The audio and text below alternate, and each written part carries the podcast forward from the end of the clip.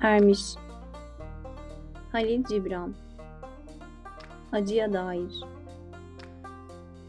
Bir kadın konuşarak bize acıdan söz et dedi.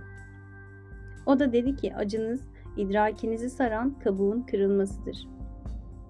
Nasıl meyvenin çekirdeği kırılmak zorundaysa, can evinin güneşin altında durması için siz de acıyı tanımak zorundasınız.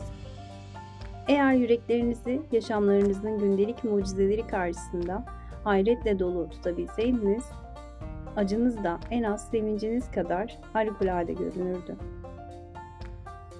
Yüreğinizin mevsimlerini kabullenirdiniz.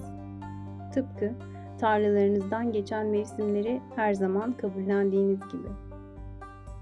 Ve hüznünüzün kışlarını dinginlikle seyrederdiniz. Acılarınızın çoğu kendi seçiminizdir. Acı, içinizdeki hekimin hasta nefsinizi sağaltmakta kullandığı acı iksirdir. Onun için hekime güvenin. İlacını sessizlik ve dinginlikle için. Çünkü eli ağır ve sert olsa da görünmeyenin müşfik eliyle yönlendirilir.